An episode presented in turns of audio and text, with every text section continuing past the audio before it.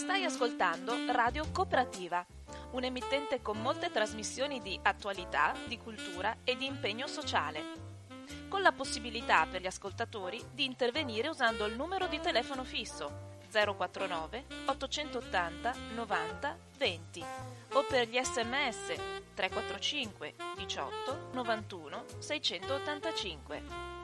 Nessuna interruzione pubblicitaria perché non dipende da alcuno sponsor commerciale. Radio Cooperativa si regge sul lavoro volontario di conduttori e amministratori e vive con la generosità di ascoltatori e soci che l'aiutano finanziariamente. Per farlo basta collegarsi al sito www.radiocooperativa.org che contiene tutto quello che può essere utile per sostenerla. Oppure si può usare il bollettino postale con il numero 120 82 301 intestato a Informazione e Cultura, via Antonio da Tempo 2 35 131 Padova.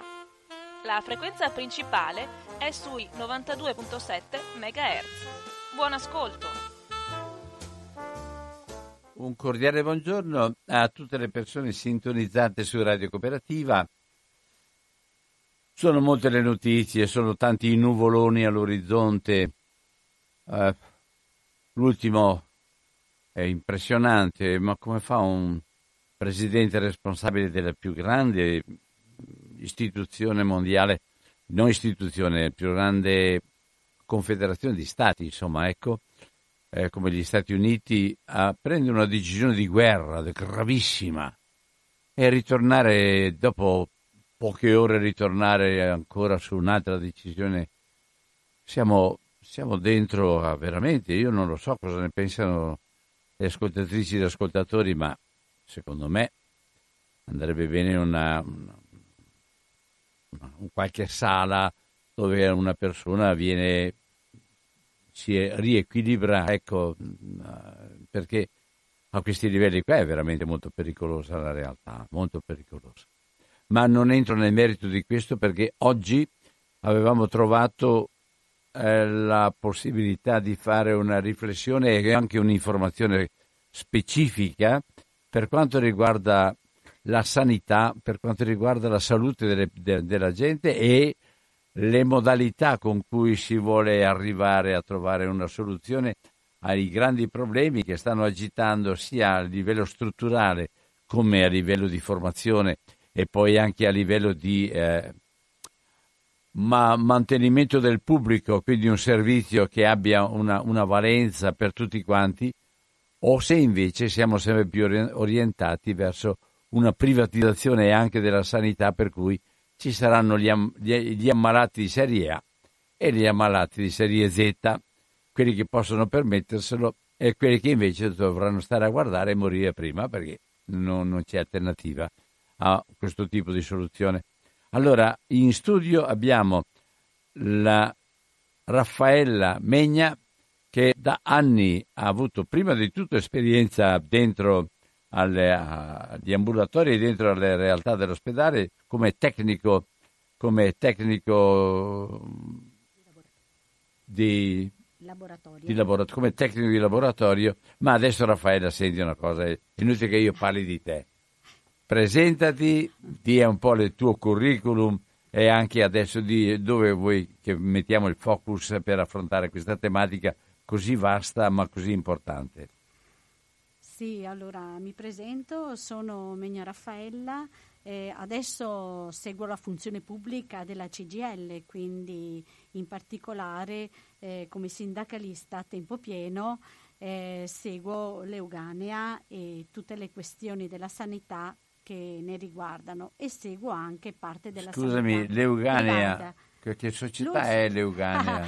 L'Euganea è la nostra ULS di Padova quella che deve, ha il compito eh, affidato dalla riforma sanitaria di eh, dare sanità pubblica a tutte quante le persone. Quindi quella che ha il compito di eh, pensare ai suoi cittadini, ai cittadini padovani, per esempio, o anche ai cittadini in questo momento di tutta la provincia, perché l'Eugania è enorme, ha, cioè... ha un milione di persone che deve assistere. Va da Cittadella, e per tutto il nord padovano, Padova e fino a Schiavonia e fino a Montagnana. Quindi pensate alla vastità di questa ULS, che è quella che... Ma allora non Campo San Piero, non... Certo è compreso Campo San Piero. Campo San Piero sta Piove di Sacco. Tutta la provincia di Padova, Piove di Sacco, Montagnana, Schiavonia, Conselve, poi veniamo Piove di Sacco, Padova, Campo San Piero, Cittadella. Sono 104 comuni, mi pare, insomma, Sì. tutti i comuni della provincia di Padova. E allora eh, vuoi, vuoi un po' imbastire un po', perché adesso hai tirato fuori una, una cosa che è decisamente importante. C'è una unità di, di- di direzione, una unità di organizzazione, c'è una unità anche di servizio, oppure ognuno ha la sua autonomia? No, allora, l'Eugania diciamo che è circa nata due anni fa da un processo voluto dalla Regione di provincializzazione delle, delle ULS e parte delle E quindi, difficoltà eh, della sanità del giorno d'oggi arrivano anche da questo processo, che è un processo estremamente complicato. Ma da un punto di vista proprio materiale, Sì. Castelfranco dove si trova? Castelfranco è sul Trevigiano, quindi è fuori dalla nostra ULS. E quindi la- nella- c'è, c'è una- un'orbita diversa. È un'orbita diversa, esatto. La E nostra quindi chi per esempio vivesse in mezzo là, no, può orientarsi su Castelfranco invece che Cittadella, può orientarsi su Castelfranco invece che Campo San Piero? Com'è, com'è la situazione? Perché anche Campo San Piero è Campo San Piero, diciamo, è tra Treviso e Padova in Campo, mezzo. Campo San Piero è centrata di- dentro l'Euganea, Eh. diciamo non è nella periferia dell'Euganea.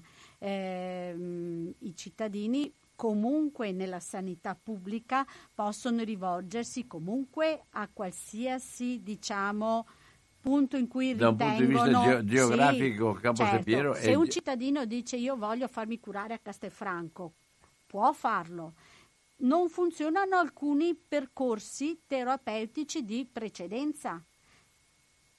Quindi, se io sono dell'Euganea, posso avere, per esempio, il sistema di precedenza della ricetta che ti dice che tu devi avere una prestazione entro tot giorni, ma dentro la tua Euganea. Se vai a Castelfranco non puoi più farlo questo, questo lavoro qua. Quindi puoi andare a Castelfranco magari per una visita specialistica, però non ti funziona più il sistema che la regione ha costruito delle precedenze. E allora, eh, sistema delle precedenze, Mm. e il sistema della, della no- prenotazione, il sistema di dove farla, il Certo. sistema, il sistema adesso di avere tempi che sono tempi biblici. Allora, andiamo già a uno dei cuori dei problemi. Ehm, la- la- l'arrivo della provincializzazione insieme a altri due grandi elementi che stanno avvenendo in questo periodo e che sono il taglio al finanziamento della sanità pubblica e la carenza dei medici, che è strutturale perché in questi ultimi dieci anni tutti i percorsi sono stati così ristretti che hanno prodotto un mercato molto impoverito di specialisti, sta creando una, mm, una eh, poca disponibilità di offerta sanitaria. Questo cosa succede? Che se ci sono pochi professionisti dentro le ULS, praticamente automaticamente si allungano i tempi di attesa. Allora, i tempi di attesa storicamente sono stati sempre, diciamo, lunghi, però in questo momento di crisi sono, si sono enormemente allungati. Eh, soprattutto in quelle specialità dove cominciano a essere carenza di medici. Quindi ci sono più fattori che stanno costri- contribuendo al fatto che non si riesce più a fare servizio pubblico. Risultato rischiamo di avere pazienti, come dicevi tu, di, ehm, Serie. di serie Z. Ok? Perché man mano che si va avanti nella incapacità di questa ULS di dare risposte, chi ha tanti soldi salta la fila e va nel privato velocemente. Chi non ha tanti soldi resta in fila.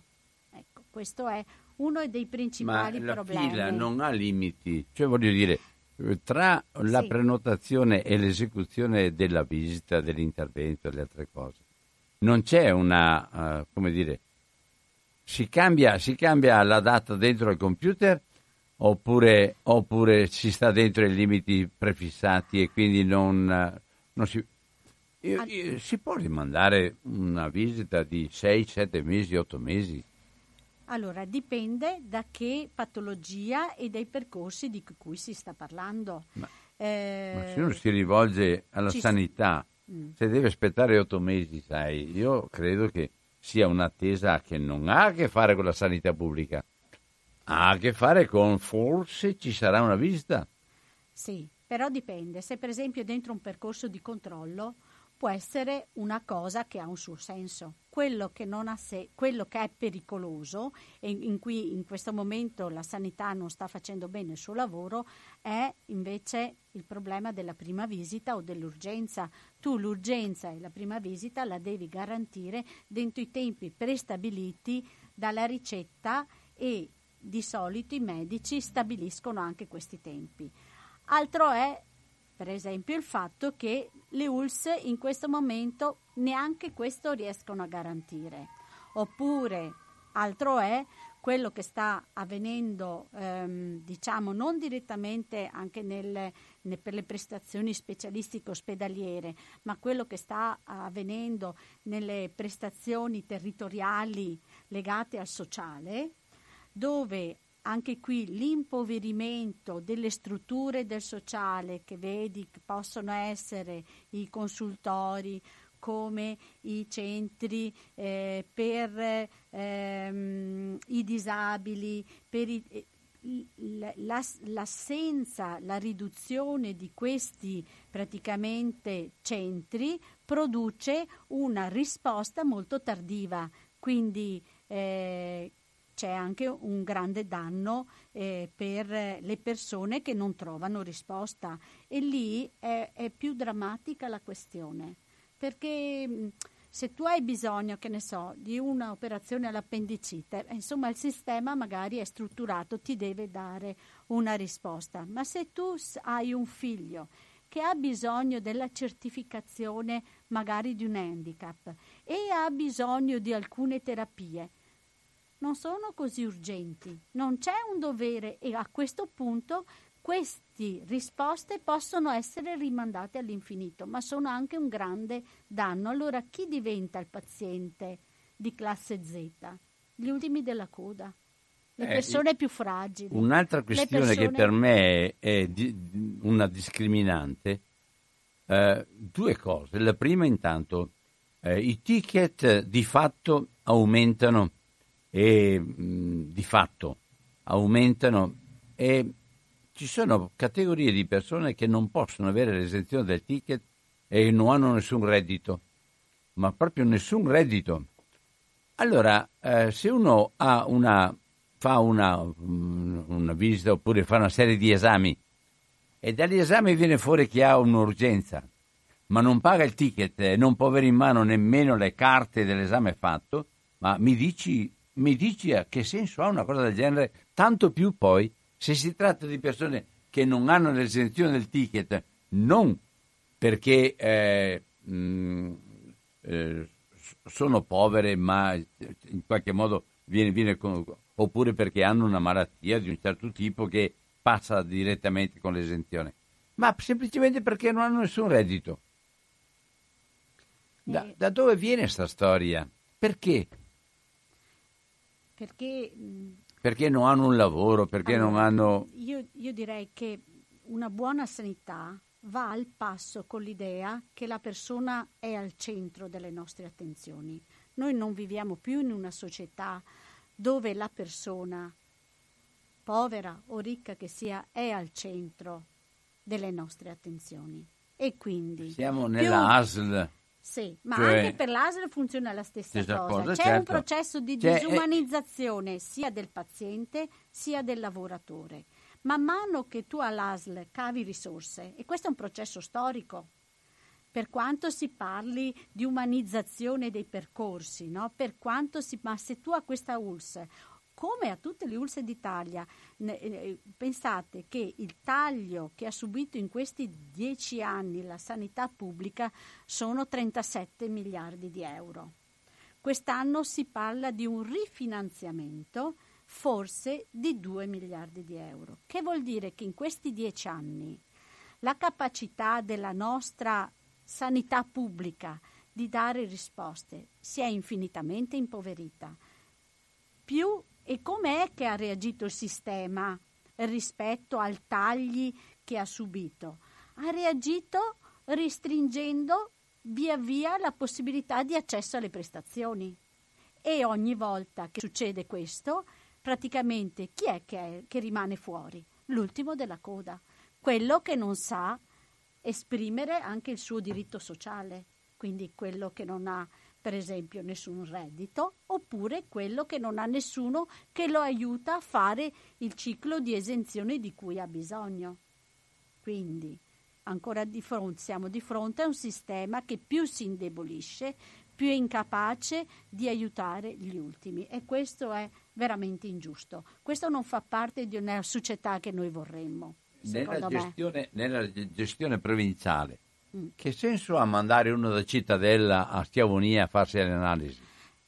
Allora, ehm, qui sta dentro, eh, a mio avviso, eh, un processo di risparmio. Nel senso, le analisi del sangue? Le, le analisi ah, in genere. Le analisi in genere. Ehm, c'è, c'è una distribuzione di... territoriale che non risponde più alla prossimità di, di, della... Cioè, sono di Cittadella, non vado a farmi le analisi a Padova. E invece sta succedendo proprio questo. Eh, di, di fatti sto chiedendo al apposta. Centro, al centro non c'è la persona, al centro c'è, c'è quello che io posso darti. Per cui se io libero schiavonia, così non dico pubblicamente che non ho... Eh, eh, posso eh, pubblicamente dire che non ho liste di attesa perché io ti mando dove c'ho il posto e per me non è importante se tu puoi essere portato a schiavonia a farti gli esami o quanto costa alla tua famiglia il fatto che tu ti sposti anche di 150 km per fare gli esami che devi fare. A me, di te come persona, non mi interessa. Quello che mi interessa è rispondere pubblicamente, diciamo, eh, in un teatrino mediatico che io non ho le liste d'attesa. Quindi al centro non c'è la persona, ma c'è ciò che appare come immagine e le, eh, l'immagine che quotidianamente deve apparire è che la sanità veneta è una tra le prime del, eh, dell'Italia e fa benchmarking, come si chiama quella cosa lì, siamo punto di riferimento. Okay? ed è tutto costruito sulla immagine e sulla eh, possibilità di dire non importa quanto costa a me come paziente fare tutta quella strada, ma che io ti mando a fare le analisi o le prestazioni di cui tu hai bisogno. Un'altra questione molto, si è dibattuta molto in quest'ultimo periodo, eh, ne hai già accennato un po', ma vorrei che tu me la sviscerassi un po', la questione delle, dei, degli specialisti e la, e la questione proprio della, del, del servizio al, al, cittadino e al paziente con, con, con, competenze e anche con programmi che prevedano, la, altrimenti avremo da una parte che quelli che veramente bravi se ne vanno all'estero e dall'altra parte abbiamo una carenza che alla fine mette in ginocchio qualsiasi e anche là il privato e il pubblico diventano determinanti. Sì, c'è un, si è aperto, diciamo... La specializzazione, insomma. Si è aperto, si è aperto per eh, le ULSE, eh, soprattutto per l'ULSE, anche rispetto alle aziende ospedaliere. Qui dobbiamo fare, come dire, una distinzione. Con l'ultima riforma eh, sociosanitaria, ehm, quella che è passata l'anno scorso, praticamente l'organizzazione e, ehm, che è stata proposta della, dalla regione va verso nelle eh, ULSE a un impoverimento eh, diciamo della specializzazione. Le ULSE tendono eh, attraverso cosa? Attraverso tagli di posti letto nelle aree più specializzate, tipo la chirurgia, tipo le ortopedie, tipo proprio i... a questo punto le ULS tendono a divenire meno appetibili per i medici. Se metti insieme questa questione che i medici diventano, cioè sono meno appetibili le ULS perché hanno meno possibilità di crescere professionalmente e il fatto che di specialisti ce ne sono meno e se metti il terzo elemento, elemento che noi contestiamo anche a questa ULS, che mh, insieme al processo di disumanizzazione dei pazienti c'è anche un processo di disumanizzazione degli specialisti? C'è anche un processo di poco dialogo con i professionisti? Se metti insieme queste tre questioni, vedrai che il risultato di questi tre segni meno portano a uno svuotamento, a una fuga dalla, dalle ulse di, degli specialisti di maggior qualità. E dove vanno questi specialisti? vanno possibilmente o nel privato dove vengono pagati di più e hanno ritmi meno forsennati o nelle aziende ospedaliere dove possono sicuramente professionalmente crescere molto di più rapidamente. Questo vuol dire che le ULS continueranno a poter dare una minor offerta specialistica alle persone e che cominceremo a vedere sempre di più i grandi vuoti come quelli che abbiamo visto anche quest'estate in una specialistica piuttosto in un'altra. Non lo so, a Campo San Piero per esempio abbiamo visto tutta la vicenda della pediatria, no? che è stata una vicenda drammatica. E adesso com'è, ecco. com'è la situazione di pediatria a Campo San Piero? La situazione della pediatria di Campo San Piero è una situazione in lento ricostruzione, nel senso che è arrivato il primario nuovo e c'è un medico. In più ci sono i concorsi in atto, ma in questi concorsi in atto, per, per gli specialisti che devono venire a lavorare da noi, praticamente da noi, diciamo in Neoganea, eh, si sono presentati uno specialista e sette specializzandi, il che dimostra che siamo poco appetibili come Eugania e questo è un vero dramma. E questo è il vero dramma che avremo di fronte nei prossimi dieci anni. Eh. Cioè? cioè ricostruiremo pediatria, però domani si aprirà la questione dei pronto soccorsi, perché neanche nei pronto soccorsi dell'Eugania ci vogliono facilmente andare a lavorare i medici specializzati in, in, quella specialità, oppure potremmo avere lo stesso problema con gli ortopedici, oppure con i chirurghi. Cioè queste grandi, specializza- queste grandi specializzazioni, essendo questi professionisti pochi, a questo punto loro possono scegliere dove andare. Non ce ne sono, è, una, è la vecchia questione della domanda e dell'offerta. Ho molta offerta in questo momento, ma poca, poca eh, diciamo, manodopera, poche persone che... Quindi le persone, gli specialisti scelgono dove andare e scelgono anche le qualità e le condizioni migliori di lavoro. E non, non è certo l'ULS quella che è nelle condizioni di offrire buone condizioni di lavoro perché deve dare tante prestazioni a pochi costi. E quindi anche, anche la sanità appartiene a quel mondo del lavoro nel quale oggi eh, le regole, la, la, la, sicurezza, il mantenimento della certezza del, dell'impiego, eccetera, anche questo è ballerino come tutti gli altri settori allora.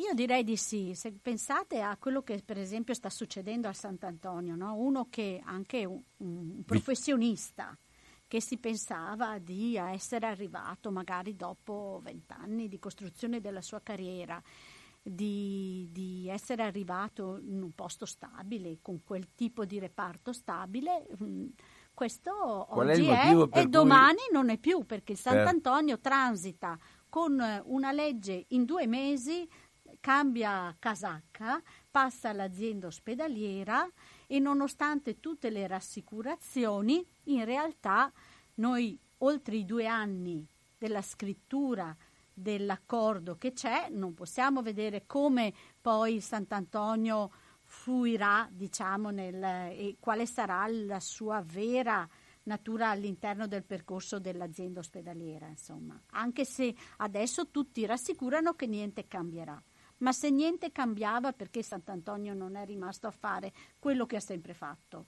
e per cui magari ha avuto un lungo percorso per arrivare dove era arrivato con, nelle qualità e nelle prestazioni che stava facendo. Insomma. Imponendosi anche per, sia come tipo di certo. servizio sia come, come, come, come, competenza. Come competenza. E al, perché si vuole tira, abolire Sant'Antonio? Allora, il Sant'Antonio non è abolito, è semplicemente transitato in azienda ospedaliera. Mm, eh, qui si possono fare supposizioni sinceramente, perché eh, ognuno, la regione ha dato delle le sue motivazioni, ognuno in questa storia dà un po' le sue motivazioni, insomma, ecco. Eh, l'azienda, eh, la regione lo trova propedeutico ad avere un impianto unico per favorire il nuovo ospedale, che però sarà costruito tra dieci anni.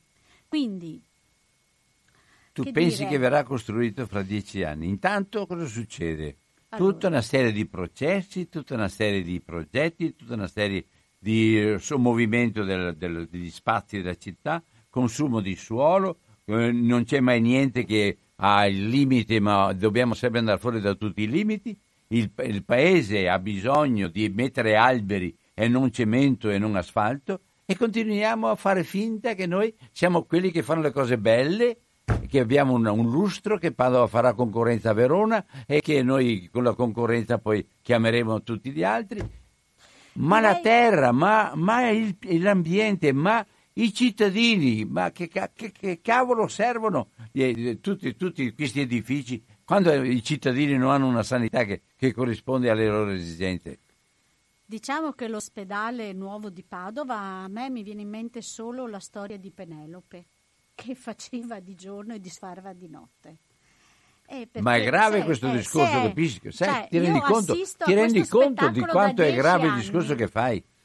Io assisto, io mh, mm, posso solo dire, eh, è, noi abbiamo detto la nostra come CGL, cioè posso a questo punto solo dire che noi assistiamo a un balletto, diciamo, che dura ormai da dieci anni Adesso io effettivamente insomma, sono in funzione pubblica da sette mesi, quindi tutta l'altra parte l'ho vista solo come lavoratore. Ecco, però quello che vedo è questo, so, è sotto gli occhi di tutti, cioè che da una parte si dice, poi si disfa, prima c'era un'area costruita, poi si disfa, poi se ne rifà un'altra, adesso, adesso c'è un altro progetto. Io mi auguro che comunque un progetto come dire, inizi e finisca, anche perché effettivamente alcune strutture dell'azienda ospedaliera insomma lasciano ma fisicamente ma, lasciano a desiderare scusami, scusami vanno, però eh, ma, scusami ma fino a questo momento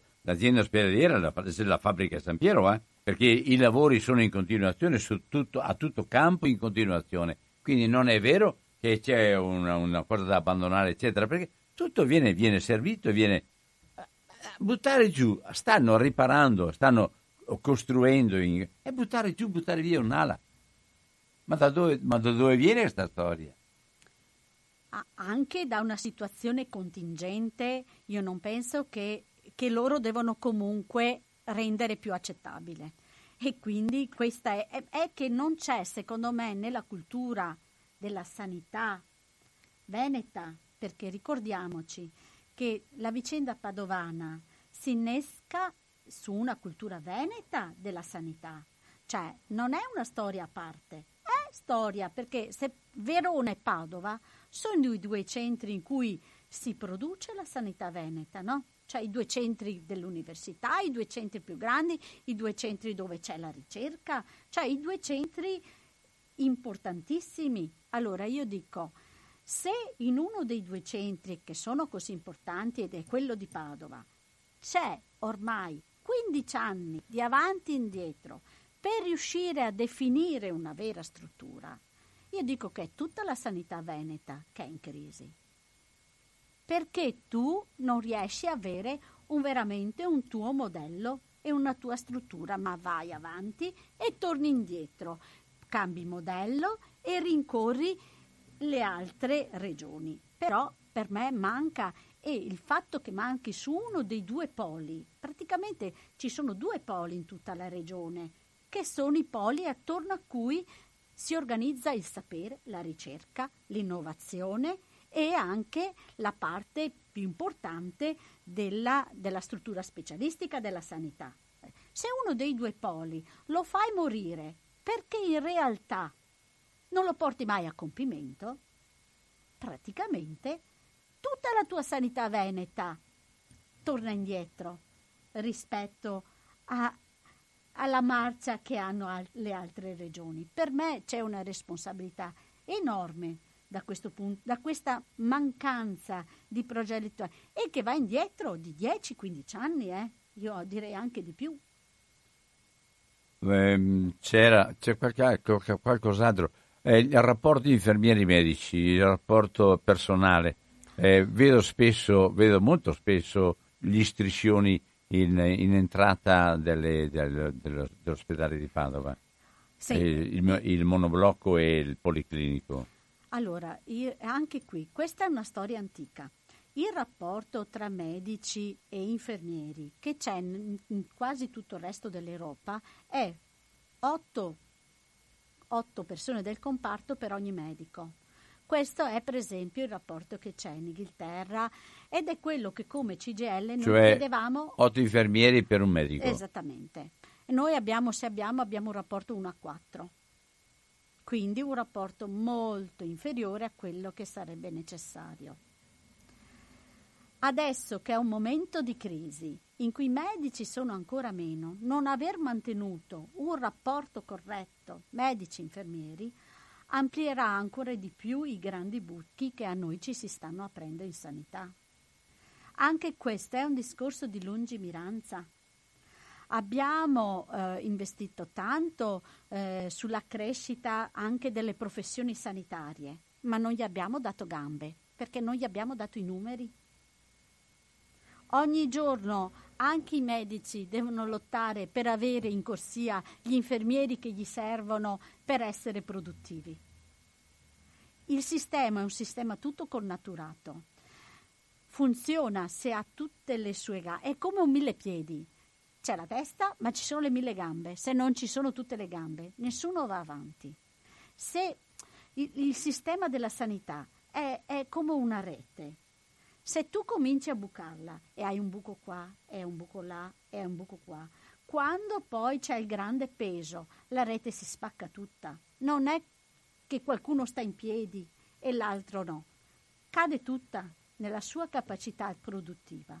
E questo, secondo me, è, diciamo, un pensiero alla lunga. Cioè io penso che ormai siano almeno dieci anni che la politica italiana non sta pensando al servizio sanitario nazionale come al vero perno per dare la salute pubblica ai cittadini, ma che stia pensando a un lento, molto lento, in modo che nessuno si accorga, eh, deperimento, de, de, eh, ro, eh, ogni giorno delle mille gambe te ne rompo una. Nessuno si accorge mediaticamente che io ho, ho responsabilmente fatto questo, no?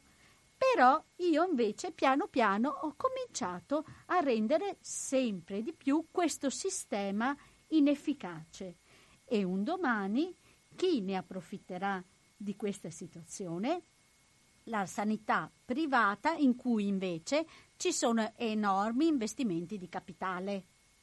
Quel capitale che al giorno d'oggi non va più investito nelle, so, fabbriche delle cucine, perché la concorrenza con eh, la Cina è diventata molto difficile, io invece se investo nella sanità privata eh, beh, ho difficilmente qualcuno che mi fa concorrenza. E chi ho che mi fa concorrenza è una sanità pubblica che ormai ogni giorno di più viene messa nella incapacità di camminare. Ogni giorno gli taglio una gambetta. Questo è quello che storicamente sta succedendo e sotto gli occhi di tutti. C'è, un, c'è, c'è, un privato, c'è un privato riconosciuto come semipubblico? Sì, è tutto il privato accreditato. Ecco, il privato accreditato, appunto. Ma come, come, funziona? Perché mi sono trovato, per esempio, con qualche... Eh, una situazione, per esempio, dove eh, un intervento a livello proprio della bocca e, e, e, al, e al palato anche dentro, è un intervento che aveva bisogno di essere medicato e che quindi seguito, siccome non era stato pagato il, il, primo, il primo non, non, non, non, facevano l'intervento, rifiutavano l'intervento. È possibile, secondo te, che si interrompa e si, e si, si lasci a metà una, una, una, realtà perché uno non ha i soldi da pagare? Sì, cioè è quando noi allora, da eh, anni facciamo la lotta perché la sanità è un bene pubblico dove è la persona al centro. È per questo che noi diciamo che la sanità deve essere pubblica e non deve essere per la maggior parte in mano al privato, perché il privato risponde a regole che sono economiche, squisitamente. Ma, ma, ma poi una persona che ha necessità di fare degli esami perché le cose non sono, non sono chiare, anzi so, potrebbero essere gravi, che non abbia il diritto di leggere il risultato perché non è riuscita a pagare il ticket. Allora, io dico che almeno per la nostra almeno ci fosse almeno, no. almeno ci fosse il medico che pretende. Allora, per la nostra Costituzione no. No, è per questo che la sanità deve essere un sistema pubblico, perché solo un sistema pubblico sa garantire chi ha i soldi e anche chi non ce li ha. Ma se un sistema è privato, eh, il privato si regge su un altro modo di dare il privato dà una prestazione, la dà se è pagato. Punto. Questo è quello a cui è soggetto il privato. Ma questo succede col pubblico. Questo succede anche col pubblico perché eh, quello della ricetta. Però io penso che qui si, ci siano canali in cui si possa anche recuperare attraverso l'URP, attraverso le direzioni sanitarie ma io... E comunque resta un dovere, a mio parere, a mio parere, resta un dovere costituzionale. Costituzionale, la sanità è uno degli elementi richiamati nella Costituzione, quindi è un bene pubblico. Se ciò non, non, è, non viene fatto, evidentemente penso che vadano messi in atto tutti i gli accorgimenti perché ciò avvenga. Cioè, noi siamo anche ciò che ci riconquistiamo. Noi siamo anche ciò che lottiamo ogni giorno per ottenere, per portare a casa. Mm, dobbiamo in questa società, secondo me, oggi più di ieri, lottare perché ehm, alcuni principi che sono principi base della nostra Costituzione e del nostro modo civile di vivere sopravvivano. Ecco. Mm, oggi, al giorno d'oggi, ciò non c'è se tu non ti dai veramente un impegno e una lotta per farlo. Ma eh, c'è la tendenza adesso di ridurre al massimo la ospedalizzazione, che, sì. che può essere anche una filosofia che, sì. che va bene finché... Ma la, la, la domanda è, il, il, rapporto è che, esiste, è, che rapporto esiste? Perché uno, un altro degli elementi di crisi sono i medici di base.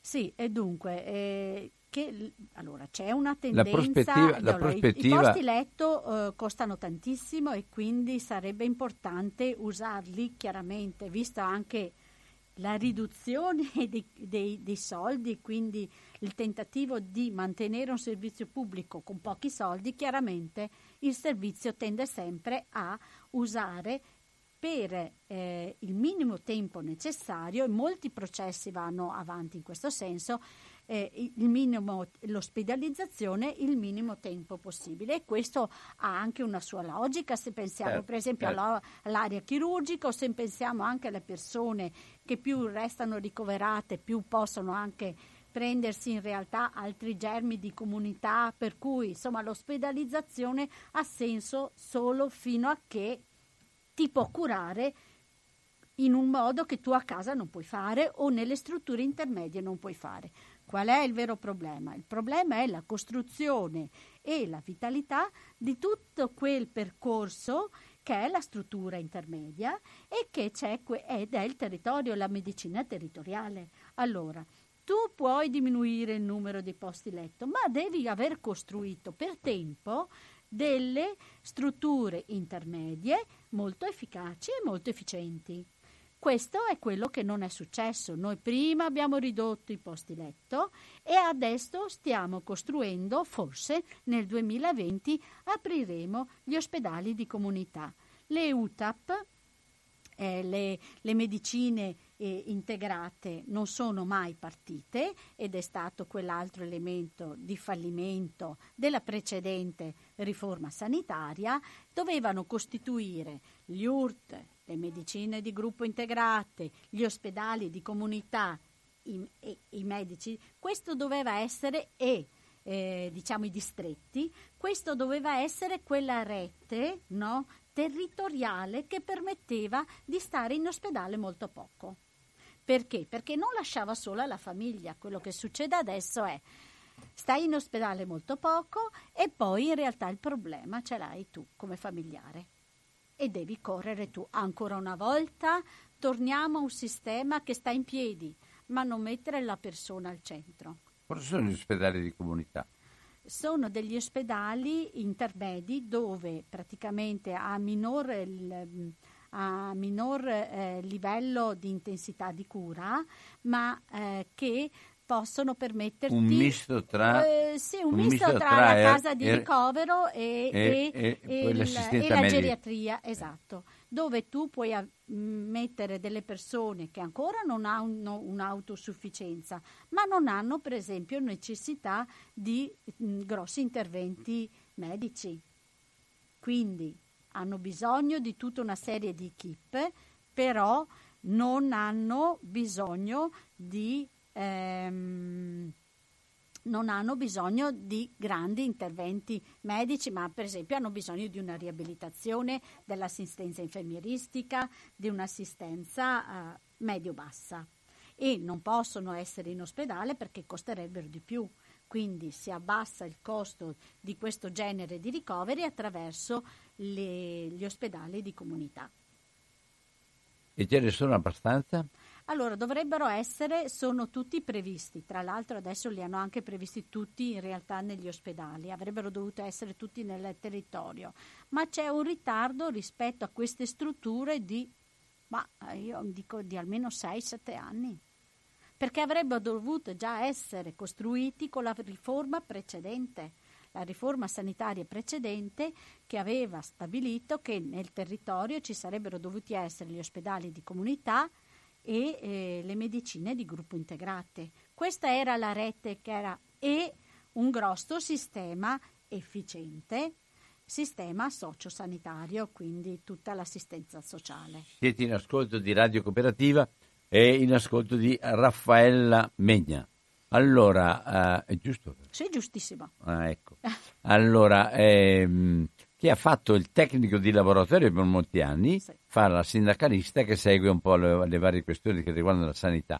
La tua previsione, data la situazione da una parte di un'economia che non è molto lanciata, nel senso che l'Italia è lì lì, c'è rischio stagnazione in questo momento qua, per cui da, da, qualche parte bisogna tenere la coperta stretta, stretta, e dall'altra parte però eh, diciamo un impianto, un'impostazione, una filosofia che l'abbiamo assorbita molto velocemente da quando Anselmi ha avuto il coraggio di tagliare il, la, la, la, l'impianto della sanità e, a, e, allargarlo proprio con diritti uguali per tutti.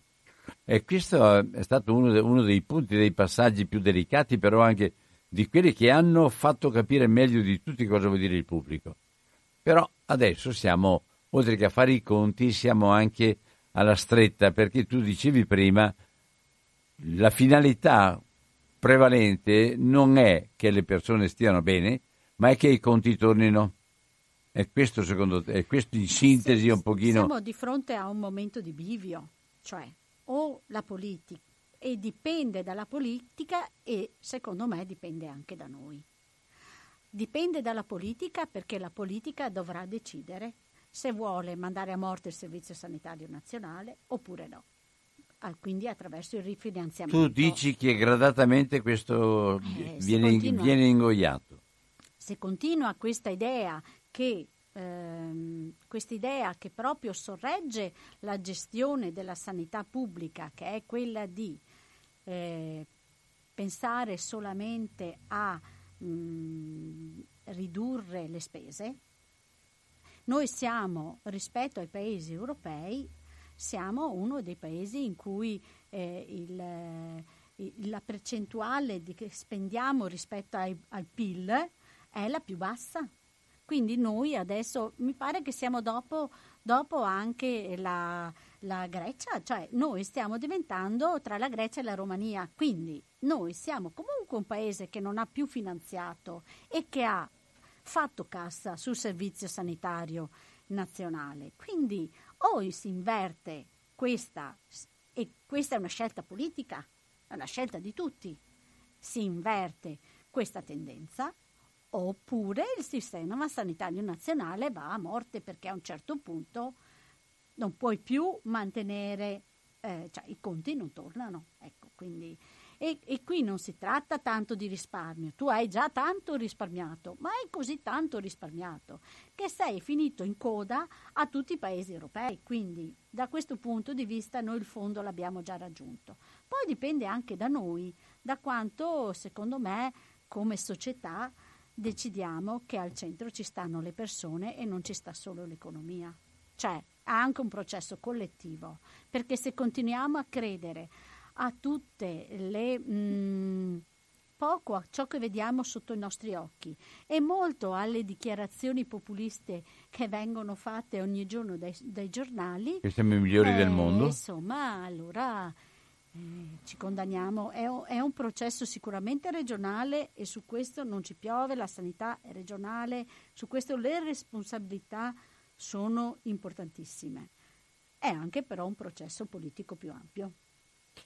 Eh, vabbè, allora, mh, poi che passiamo alle telefonate. Sì, grazie. Allora, passiamo alle telefonate. Sta parlando Raffaella Megna della CGL e che fino a questo momento ha, ha posto mh, un problema, eh, diciamo, non nei, nei de- nei dettagli, ma un problema generale, d- dentro al quale ci troviamo e che da una parte risponde a esigenze, dall'altra parte comporta anche molte volte anche conflitti. Non abbiamo parlato degli stessi conflitti tra medici e pazienti, non abbiamo parlato di errori anche nella sanità, ma a volte errori pesanti, non abbiamo parlato quindi di una gestione dove la gente in qualche modo si sente estromessa, ma dall'altra parte qualcuno po- poi però anche entra dentro e pretende in forme anche molto aggressive, molto difficili e quindi gli stessi medici che devono fare un'assicurazione, che devono fare tutta una serie di, di, eh, eh, di- di, come dire, governo della propria incolumità, la propria sicurezza anche nella, nella gestione della- della- degli interventi che fanno.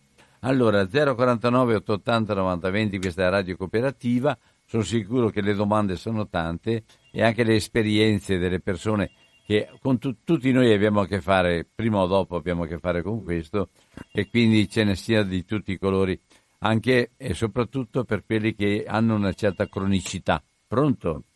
Pronto, ciao Albino, buongiorno all'ospite e al signore CGL. Roberto, Ciao Roberto. Biblioteca di Campo San Piero. Realtà Campo San Piero, signora. Lei ha già descritto molto molto bene come com'è la situazione. Abbiamo dimostrato, fatto picchetti davanti all'ospedale, è venuto di persona il signor Presidente della Regione, aveva promesso che e non ha mantenuto niente, zero. Adesso noi si continua senza proteste, cioè senza fare danni, fare niente, protestare. Però ci troviamo un altro ostacolo, i fedeli dei fedeli ci maltrattano anche quelli là, ci vengono già addosso. Non, abbiamo cap- non ho capito, scusami Roberto, non ho capito. Allora, diciamo Qual è il problema nuovo? Una certa parte politica ci viene già contro ci attacca come ignoranti che non sappiamo distinguere, eccetera. eccetera. Eh, di che parte politica stai accennando? Parliamo chiaro, perché sennò... Eh... No, va bene, e ora parliamo dei leghisti, va bene? Ok. No, posso dirlo, posso dirlo con fermezza, Roberto Calesso dice questo. Dunque, ostacolati in qualunque modo che abbiamo la miglior sanità, tanto è vero che un rettore dell'università... L'autopropaganda, no? L'autopropaganda di cui parlavamo prima. Ecco, mm. ci troviamo di fronte a servizi che non vanno più. Eh sì. Esente da ticket totale come sono io, mm. mi trovo per disposizione della regione che il medico di base deve prescrivermi i farmaci in cui pago un ticket di 2 euro obbligatorio. Altrimenti vai in farmacia, te lo paghi al completo e mi pago il farmaco al completo. Per trovare un posto letto devo, di cui il ha una certa patologia, al corrente una certa patologia che ho, eh, niente da fare. Ci si cura a casa, si va avanti e indietro, si va su e giù. Mi sono trovato ad andare per esempio a Cittadella, per lo stesso esame sono andato a Piazzola e per lo stesso esame sono andato a Vigonza, senza che, come giustamente lei ha precisato, l'ULS possa fare niente. Cioè mi ha accelerato il tempo nell'andare là, portandomi un danno fisico e anche economico notevole. Dunque i miei 44 anni di contributi totalmente versati, qualcuno me li sta rubando. Posso dire questo? È lecito che posso dire questo? Credo di sì. Mi sento defraudato di una parte. Poi ci sono tante cose. È stato chiuso il reparto di, della natalità, c'è un medico, reparto oncologico, signora, c'è stato un periodo, come lei sa, si partiva una colletta di 5-10 euro tra ammalati oncologici che un pulmino li portasse a un 16 in quel famoso capannone dove si fa la famosa chemio. Mm. Mi sembra giusto questo? Ecco, la ringrazio e ringrazio tutti Buona quanti. giornata. Buona giornata a tutti. Ciao. Sì, allora, su alcune cose ehm, eh, mi piacerebbe anche parlare della sanità che non c'è, ma della sanità che vorrei. Cioè, io vorrei che questa persona potesse avere un sostegno sociale tale, un intorno a lui tale, per cui curarsi non diventa così complicato e così difficile. Invece su una serie di prestazioni come quella super specialistica di cui lui si riferisce a schiavonia, penso che che sia corretto, nel senso che ci sono alcuni impianti estremamente costosi che tu non puoi riprodurre in numero elevato e quindi chiaramente in un ULS grande così li sistemi da una parte piuttosto che da un'altra. Da noi, per esempio, è stata, da Campo Sampiere è stata fatta la specializzazione dell'ortopedia del CTO e a Schiavonia è stata fatta questa specializzazione radiologica molto, molto costosa. Quindi su una, una questione come quell'ultima che ha accennato, secondo me è corretto che non ce ne siano tante e non si, e non si possa che andare in alcuni luoghi. Invece la questione proprio complessiva della cura, questa, questo persona si sente che è solo rispetto a una multipatologia e lui invece non dovrebbe essere così solo. Questo è, eh, secondo me, il, il, sogno, il sogno che noi, il sogno che io eh, ho per una sanità capace di organizzare i percorsi terapeutici alle persone in maniera accettabile per loro. Pronto? Buongiorno. Buongiorno Luigi. Senta, io gli voglio chiedere al, alle sue ospiti, siccome ha fatto diversi riferimenti alla Costituzione, se la sanità è una cosa tecnica oppure è un fatto politico, cioè dipende dalla politica, perché vede, negli ultimi tempi, quando lei dice che la sanità veneta è andata indietro, si vede dal raffronto che uno può fare per esempio con tre regioni, una oggi in mano al centrodestra anche quella, quindi sono il Piemonte, la Toscana e la Romagna. Sono passate tutte avanti ai Veneto dal punto di vista sociosanitario. Ora, se è una questione politica, oggi al Parlamento viene eliminato le minoranze dal Parlamento, cioè rimarranno con la legge che faranno, nel senso che l'eliminazione dei parlamentari porta inevitabilmente all'eliminazione delle minoranze, dei gruppi più piccoli. Ora, come si può pretendere, siccome lei ha fatto sempre riferimento verso gli ultimi, verso quelli che sono categorie piccole come numero, come si può pretendere che questi vengano ascoltati se non, se non hanno la possibilità di avere una rappresentanza? Perché vede, in Veneto, siccome c'è un sistema politico stabile, c'è stata la possibilità che la giunta regionale si sia, anche con Galan, eh, si sia appropriata di tutto il sistema sanitario. Non esiste una minoranza di controllo. È una roba che, che, non esiste, perché questi, avendo una maggioranza stabile, non essendoci la possibilità di avere anche in coalizione forze diverse, questi non sono più i gestori e governatori della sanità, sono i padroni della sanità, che è roba diversa da gestire e governare.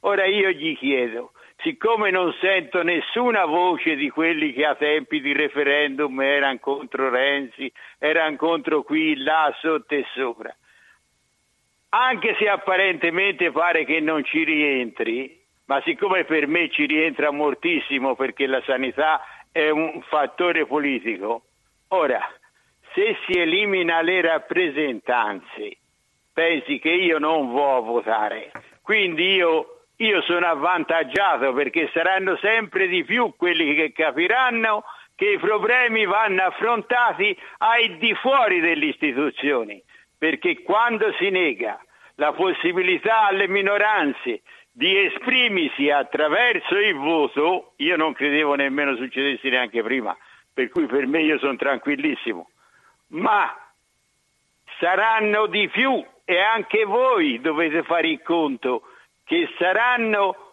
le cose fuori dalle istituzioni e extraparlamentari, perché non è più possibile mettere una forza piccola e quindi quelle che ha detto lei da quando ha iniziato la trasmissione, cioè i riferimenti alla Costituzione e il fatto che i più deboli e che rappresentano con patologie con un numero piccolo non avranno più voce in capitolo. Io vorrei sapere il suo parere o se sono io che sbaglio. Io la saluto e buongiorno.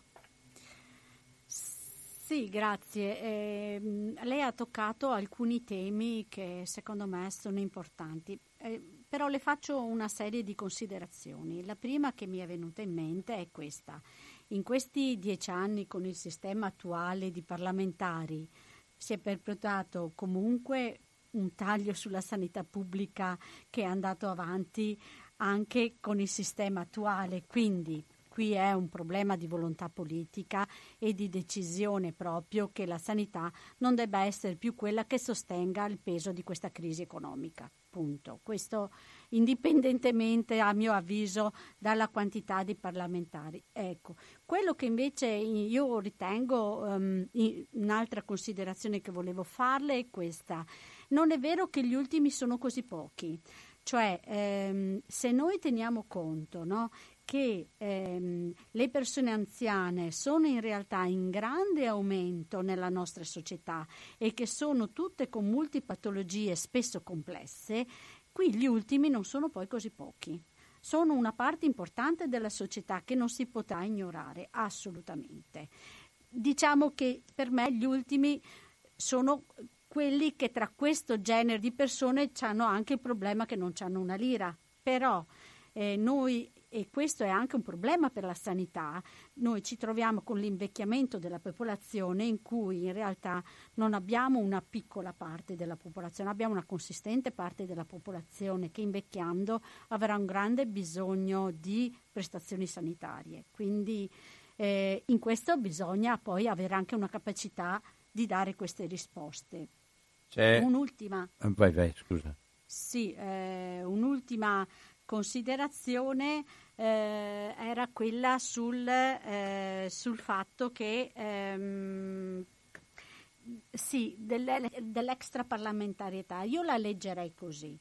Mm, io eh, anche per rispondere anche al, al, signore che aveva telefonato prima, quando ero una lavoratrice, adesso il mio tempo non me lo permette, ma ho sempre partecipato attivamente nella società, pur andando a votare, però per far vivere questa società, per rappresentare le idee che volevo e quindi una parte delle manifestazioni che sono state descritte dal signore precedente a Campo San Piero io le ho proprio anche fatte. Io penso che indipendentemente, cioè che ci sia un, un, che ci debba essere comunque anche un ruolo della società civile che, si, che ehm, che partecipa e che chiede il rispetto della Costituzione e che chiede una sanità migliore. Guai se questo non avviene. Perché quello che è successo in questi dieci anni è stato anche troppo il silenzio della società civile rispetto a un andamento della politica che diceva si fa così, va tutto bene, però in realtà cerchiamo di risparmiare sul pubblico impiego, quindi scuola, sanità, e via discorrendo. Se comincia a esserci un movimento, socia- un movimento sociale nel senso della società, delle persone che dicono no, adesso basta, adesso qua si cambia, beh, penso che, che questo sia un bene per la nostra democrazia, non un male. È, la, è, venuto fuori adesso anche un altro tipo di problema a cui hai già, già accennato, però io do la precedenza alle telefonate se ci sono, ecco c'è subito una, poi poi casomai ti, ti tiro fuori anche la questione. Pronto? Buongiorno a tutti, io sono Lorenzo Di Lorenzo, buona giornata. Allora, io sono uno che era contro al, al, a tutte le modifiche costituzionali partendo dal titolo quinto che del 2001 del quale eh, quello che stiamo parlando è la conseguenza che, dei problemi che sono nati e sono contro anche alla modifica economicistica che stanno facendo adesso sui parlamentari. Stiamo sempre su quel filone, eh, la sanità va male perché appunto viene gestita in modo economicistico, come si dice proprio, eh, diventano i soldi, invece prima di tutto dovrebbe essere l'uomo, come si diceva quattro anni fa, è stata fatta un'assemblea della CGL promossa in centro Padova, che sono andato, dove eh, il titolo del manifesto era prima di tutto l'uomo, lì si è parlato solo del nuovo ospedale. E io sono uno di quelli che a sua volta Purtroppo, per fortuna, non lo so, eh, ho dei problemi di salute, li ho avuti e ho frequentato eh, appunto per due o tre anni, ancora adesso sto frequentando perché appunto eh, il problema rimane, le incognite, insomma, le risposte non le ho. E, e proprio è palpabile che la sanità viene gestita, insomma, mi capivo che loro hanno un problema di soldi, cioè se io ho dei problemi, un intervento non va bene e addirittura si è recidivi perché si ripete, è vero che secondo me eh, il sistema deve essere diverso, il monitoraggio diverso, ma in realtà proprio loro si muovono con il loro protocollo, con una prassi, dicono tu devi entrare dopo otto giorni che sei stato operato, ma se, se, se, le cose sono andate male precedentemente e mi fai tornare ancora alla stessa maniera e le cose sono diventate gravi, devi affrontarle con un sistema che eh, mi si aggrava, cioè il meccanismo è proprio eh, dettato dai soldi, anche nella struttura pubblica. Pertanto il paziente che invece deve essere seguito come si deve, se si vuole guarirlo, perché si dice, eh, sta attento, eh, qua eh, insomma non te che è sufficiente, quindi va, va, va, va una, una pastiglia per l'ultima volta. Cioè, eh, i, problemi, i, problemi, ci sono e lei li ha elencati molto bene. A sua volta io ho osservato comunque perché mi sono eh, mosso anche per, eh, perché ci, ci, manca comunque un feedback, un, un ritorno da parte della popolazione con le loro lamentele che all'interno della struttura a sua volta io ho visto solo una, cosa che non, non può funzionare, cioè che, che, che, parlando proprio dei problemi e ovviamente chi che dopo va a rappresentarli dice le cose non funzionano per questo motivo e fa emergere e, e anche cambiare il sistema, perché così una volta fino al 2001 erano enti e, e venivano gestiti per la professionalità interna eh, gerarchica dell'istituto, quando sono diventati aziende, già di per sé azienda vuol dire, azienda vuol dire che tu la sera devi fare fatturato. E secondo me eh, l'impostazione era completamente sbagliata. Addirittura io ho detto qua le nomine vengono fatte dalle regioni e politicamente e siamo al disastro e secondo me è quello che è avvenuto. Eh, chiudo, lascio spazio agli altri, vi ringrazio per la trasmissione e complimenti. Vi saluto, buongiorno.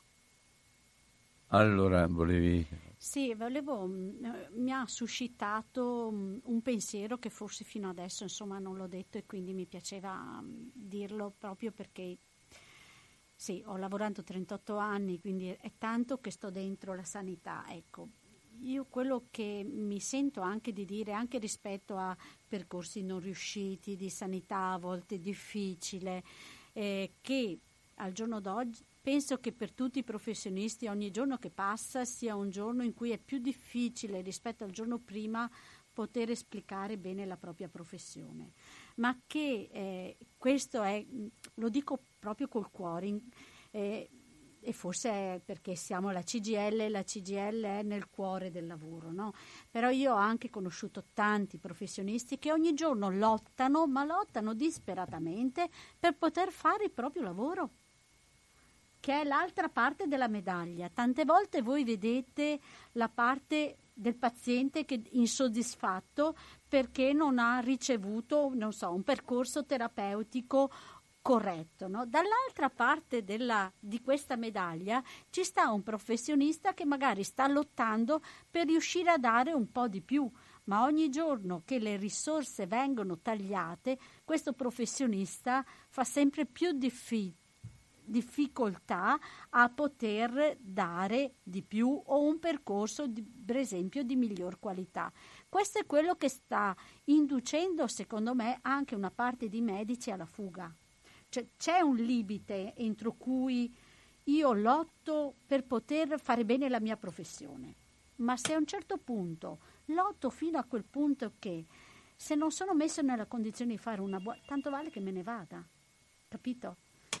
Pronto? Sì, buongiorno Albino, sono Piero di Padova. Piero, buona giornata. È interessantissima ospite, con la quale sono veramente d'accordo. Però gli volevo precisare, un medico in Italia si laurea, si è laureato a spese della collettività, non ha contratto debiti di 100 migliaia di euro, 100, 400 come la medica. Poi va a lavorare nella struttura pubblica, poi ce ne sono pochi, poi se è bravo 2, 300, 400, 150 una visita di 5-10 minuti. Delle volte un'infermiera che, permetto anche un'altra cosa. Parla forte e chiaro perché altrimenti parli per conto tuo. Mm. Pranzando con delle infermiere, io ho capito una cosa, la sanità in Veneto funziona bene per quel che possono resistere ancora in trincea, perché la gente fa di più di quello che è il loro dovere. Qui nel nord Italia la gente, al di là di amici degli amici degli amici, la gente si fa un mazzo con passione. Se no, la sanità, con i tagli che ci sono stati e quant'altro, sarebbe a remengo. Le porto un esempio. L'unico mio dio della CGL è il signor eh, eh, Simonaggio, il quale ha capito, ha visto eh, corriere di poveri diavoli che vanno in Croazia a mendicare una dentiera. Lavori che in Germania sono gratis perché è cioè tutti i giuristi, il diritto costituzionale, eh, tutto roboante, ma solo su chiacchiericci che non ti toccano. Il diritto alla salute. In via Ugo Bassi vanno centinaia di ragazzi, magari il primo del liceo classico, figlia, una figlia di un mio amico, e ne passano 18 per fare odontoiatria. Uno, uno diventa odontoiatra e è, è, è, ricco, perché chiaramente, cioè, domanda offerta, tu fai un lavoro, tu aggiusti violini, il numero chiuso di chi aggiusta violini, posso dare la licenza solo a quattro persone e queste diventano ricche. È domanda offerta. Tu fai il muratore, tu lavori in fabbrica a schiacciare tasti, io te ne metto milioni di persone che fanno il tuo lavoro, ti do 5 euro all'ora. Ma allora, concludendo, ma come faccio io dover ascoltare il, il costo del lavoro, i diritti, la qualità, la sicurezza, 8 euro, 9 euro, 10 euro, 7 euro, quando siamo letteralmente sbranati da medici, avvocati, notai, burocrazia, 90% di avvocati in Parlamento che fanno solo burocrazia. Uno che non ha diritto a stare in Italia va dall'avvocatino e prende soldi. Il commercialista insegna come non pagare le tasse e insegna non al povero diavolo, perché il povero diavolo magari con l'amico della finanza che dice guarda che questo si è messo via lo sky che avevamo adesso io non ho mai saputo di queste robe però a pensare male spesso ci si addecca la gente f- contrae mutui per i denti se, se, ti vai a comprare una macchina vecchia in Germania 30 euro qua 500 e sei quello che inquina e non raccontano del parlamentare, del cantante, cioè del calciatore che gira col jet privato e che butta kerosene dappertutto. Siamo letteralmente dalla mattina alla sera presi per i fondelli e se uno come me strombazza così, quando ha finito ti dicono hai finito di rompere le palle. Ma Buono. cosa hai mangiato duro oggi? Buono. Ma quante puttanate hai detto? Grazie. Solo che c'è una cosa da dire, che io frequentando degli ambienti dove ho sentito i piani alti delle banche dire i poetico parli tutti. Buono. Fare firmare debiti per fidelizzarli e renderli schiavi. Grazie, Però, buona giornata Piero. Bailame, che comandano è sempre il preside di scuola, gli apicali di prima e seconda fascia, i medici, i notari. Buono, buono. Allora, beh, mi pare che il discorso è molto chiaro. Tu cosa vuoi dire, Raffaella? Sì. Allora, noi non possiamo nasconderci che dietro alla sanità mh, mm, non ci sia anche tutto un sistema di lobby. Cioè, la sanità contiene, diciamo, è un argomento infinito. No? Ma, difatti, ecco. una delle domande che mi era rimasta in sospeso, ma perché i medici non tirano fuori le, le ranocchie su queste cose qua, non tirano fuori che le cose non possono funzionare così qualche volta, no? Vabbè, dai, vai.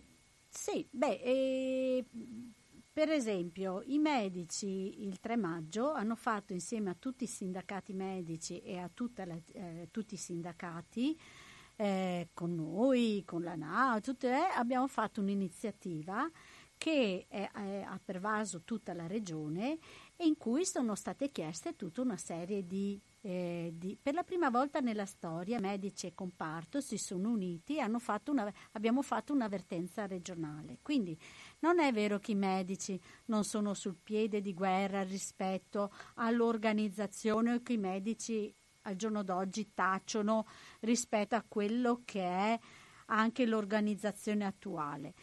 Certo che ehm, all'interno anche della categoria è innegabile che ci sono una parte anche corporativa, diciamo, e anche di interessi. Ma io dico questo, ehm, quando in questi ultimi dieci anni, no, tutti hanno, eh, hanno mandato avanti così pochi accessi alla facoltà di medicina e così pochi accessi alle specializzazioni e hanno quindi creato una situazione che è quella attuale in cui ci sono così pochi medici che comunque tu sei costretto a scegliere se vuoi curarti anche di pagarli in una certa maniera, di chi è questa responsabilità? Allora, perché, ecco, questo è un problema sociale, secondo me è un problema che la politica si deve porre. Cioè, dove erano dieci anni fa? Quando hanno fatto la programmazione errata, ma per dieci anni di questi accessi all'università. Quanti bravi ragazzi hanno speso soldi nel tentativo di entrare a fare i corsi di medicina e magari non ci sono riusciti e magari hanno buttato via la loro energia, la loro forza. Eh, no. Allora, questo è un problema che nessuno, nessuno si sta dicendo ho sbagliato. In Italia, l'ultimo della L'ultimo operaio che arriva 5 minuti in ritardo dentro la fabbrica, gli tolgono il quarto d'ora. Ok? E se uno quando è a casa in malattia va dal dottore, dal dottore anche del comparto sanità, anche dei medici ospedalieri, lo, e non viene trovato a casa dal medico fiscale, gli fanno il procedimento disciplinare, ok? Allora, io ho visto procedimenti disciplinari anche per aver richiesto mezz'ora di straordinario, adesso lo posso dire. Ok? Ma perché processi che stanno inguaiando tutta quanta l'Italia, nessuno li paga, nessuno è responsabile. Allora, penso che questo sia eh, una, mh, mm, una, mala politica, cioè ehm, una, un mal costume italiano. Pagano i poveri, pagano gli ultimi della coda, ma nelle strati alti di questa società, insomma, anche si possono fare guai molto alti e va bene tutto così. E questo, secondo me, è, è il problema che hai posto tu. Per quanto riguarda poi i medici, io la penso così. Non è possibile che uno che studia e che arriva alla specializzazione ci mette vent'anni a fare quello che fa un medico, poi venga pagato meno dell'idraulico di fama de, che, che, che, fa un complesso eh, di case. Ecco, io penso che a ogni professione vada data la giusta remunerazione. In questo in Italia le cose non vanno bene da questo punto di vista. Poi, se io ti ho pagato bene, se io ti ho messo nelle condizioni di lavorare fino in fondo e di avere la tua giusta carriera, allora pretendo che tu sia con me in un rapporto, non dico esclusivo, ma quasi. E questo dovrebbe essere un corretto funzionamento della sanità pubblica. Secondo me non c'è né una cosa né l'altra in questo C'è momento. un'altra telefonata, pronto? Eh, ciao Albino, parla Marco Ciao, di Marco. Mestre, saluto la signora.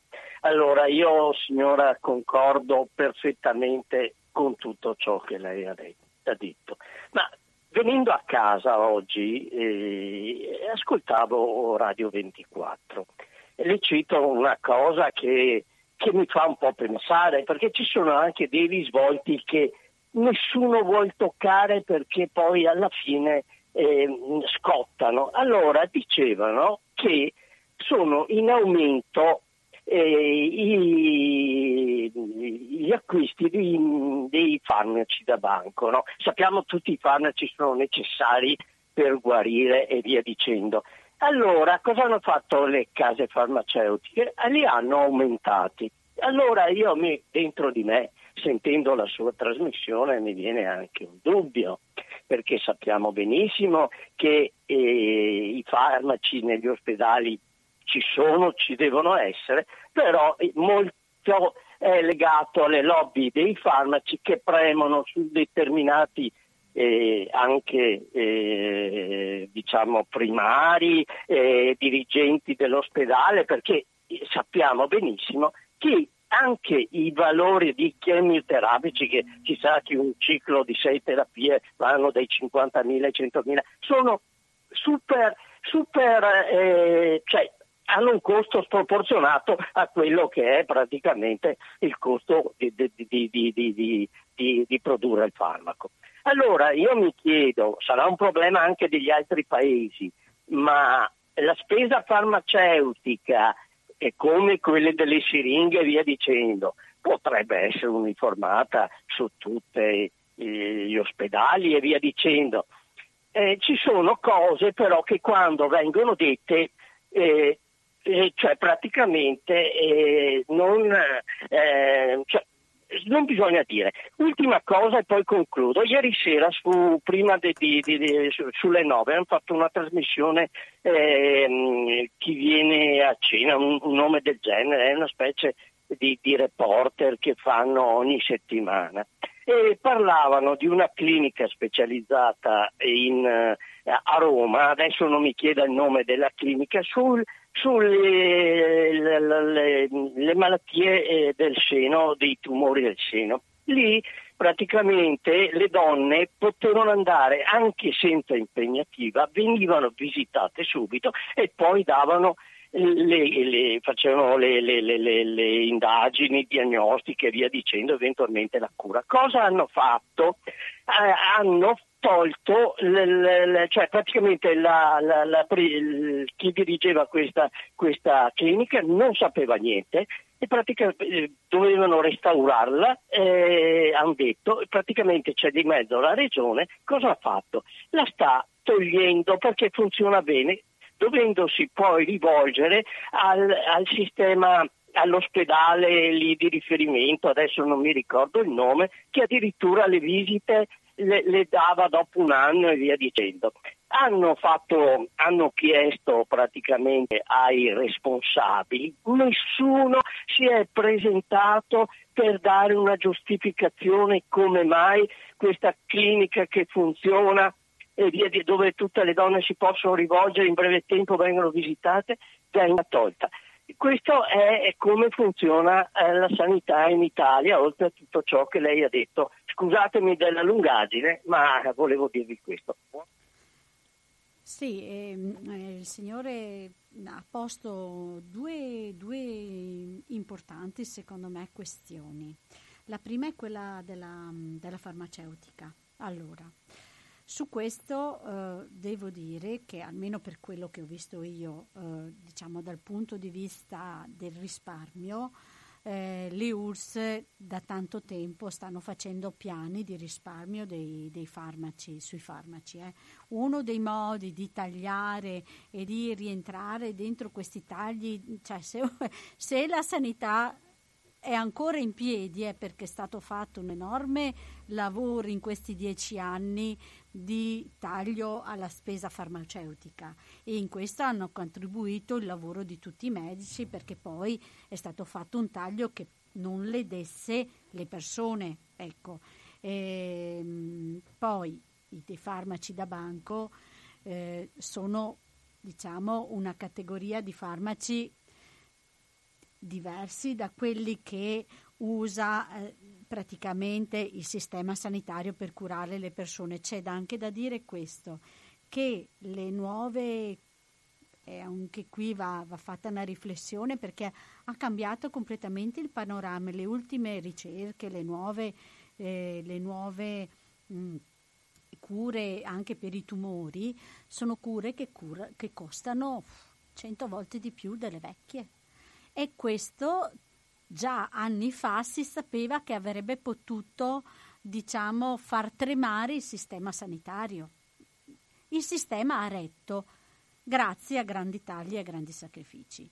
Certo che mh, diciamo, questa è una tematica estremamente grande e che eh, ci sono parecchi organismi che la tengono sotto controllo, l'autority, quelli per buon, l'uso del buon farmaco, le USLE, insomma diciamo che è una materia estremamente complessa.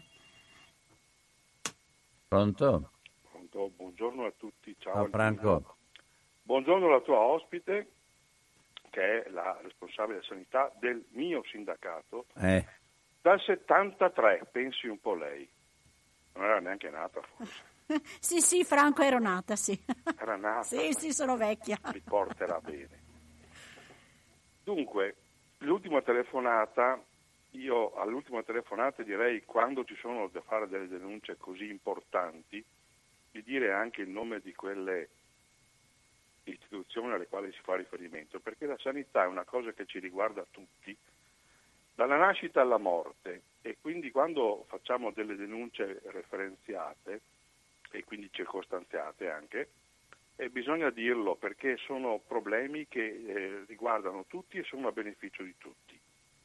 Detto questo, io vorrei dire un'altra cosa, ci sono anche delle patologie delle quali è molto difficile parlare anche per telefono e Albino sa a cosa mi riferisco, ma la, il sindacato, la CGL, avendo anche la possibilità di fare un'indagine demoscopica per i suoi iscritti, sa che deve puntare molto sull'assistenza di queste persone, perché non è possibile che una persona debba essere mandata nel punto più vicino dove è possibile fare l'esame del sangue, cito a Vanvera l'esame del sangue, ma potrebbe essere anche qualsiasi altro esame, perché è più comodo in certe circostanze la persona è, come dice anche la nostra Costituzione da quando è stata scritta, ma anche i principi ispiratori della CGL, del sindacato, la, il centro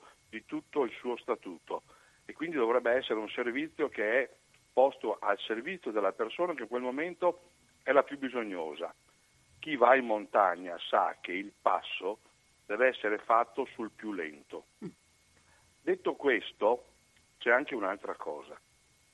La CGL ha una funzione sociale importantissima e per fortuna che dopo la Susanna Camusso è arrivato Landini, ci sono anche delle possibilità economiche che, uh, ascoltami compagna del sindacato sanità, possiamo permettercelo. Esistono anche le, le, le cause, eh, mi scappa il nome, aiutatemi per piacere, eh, le cause grosse sociali, eh, l'americana non mi viene di dirlo, ma la mancanza di assistenza pubblica da parte della ah, regione, che non è più un ente, è un ente ufficiale, però eh, ha la, la, la, la, Ti riferisci alle class action? Al, alle class action, mm. ecco, a, eh, mi riferisco alla, regione che ha l'azienda, mm.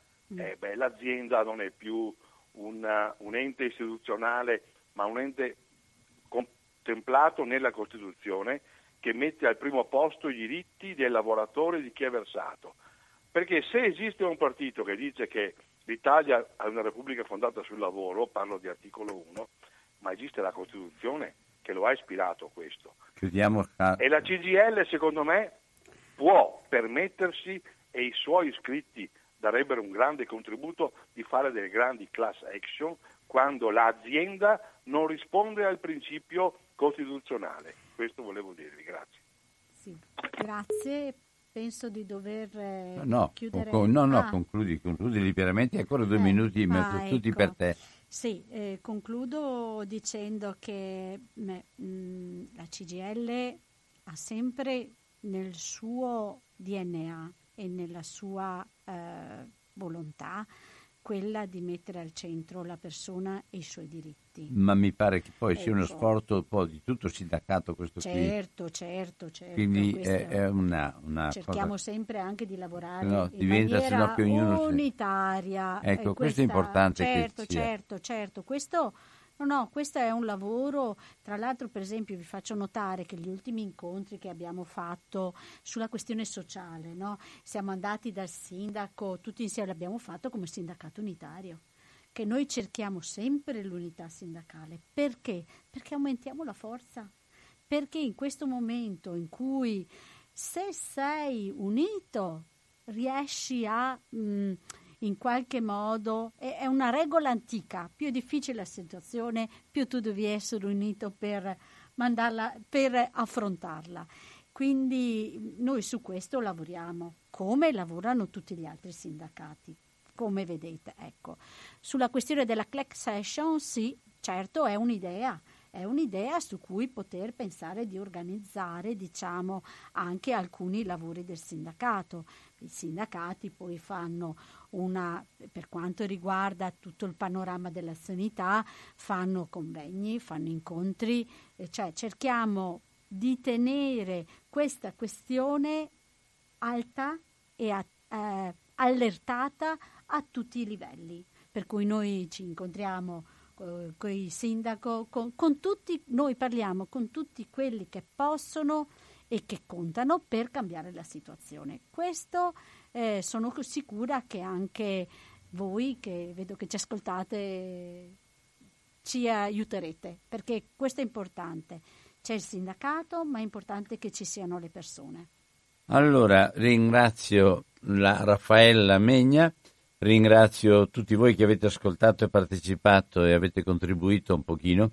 Eh, era la prima volta che la Raffaella veniva a parlare in una radio, eh, c'è sempre una prima volta. Sempre una prima e volta, sì. era un po', un po' apprensiva all'inizio, dici ci sarà qualcuno che mi dirà qualche parola in modo che, perché aveva in mente che un'ora e mezza da parlare da sola era troppo impegnativa, invece è passata il tempo senza nessuna difficoltà e ringrazio veramente la, eh, il contributo che ciascuno ha, cer- ha cer- ha cercato di dare.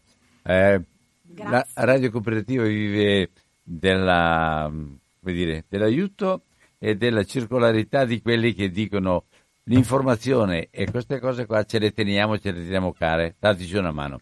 Bene, ringrazio e buon pomeriggio a tutti quanti e a risentirci. Ciao a tutti.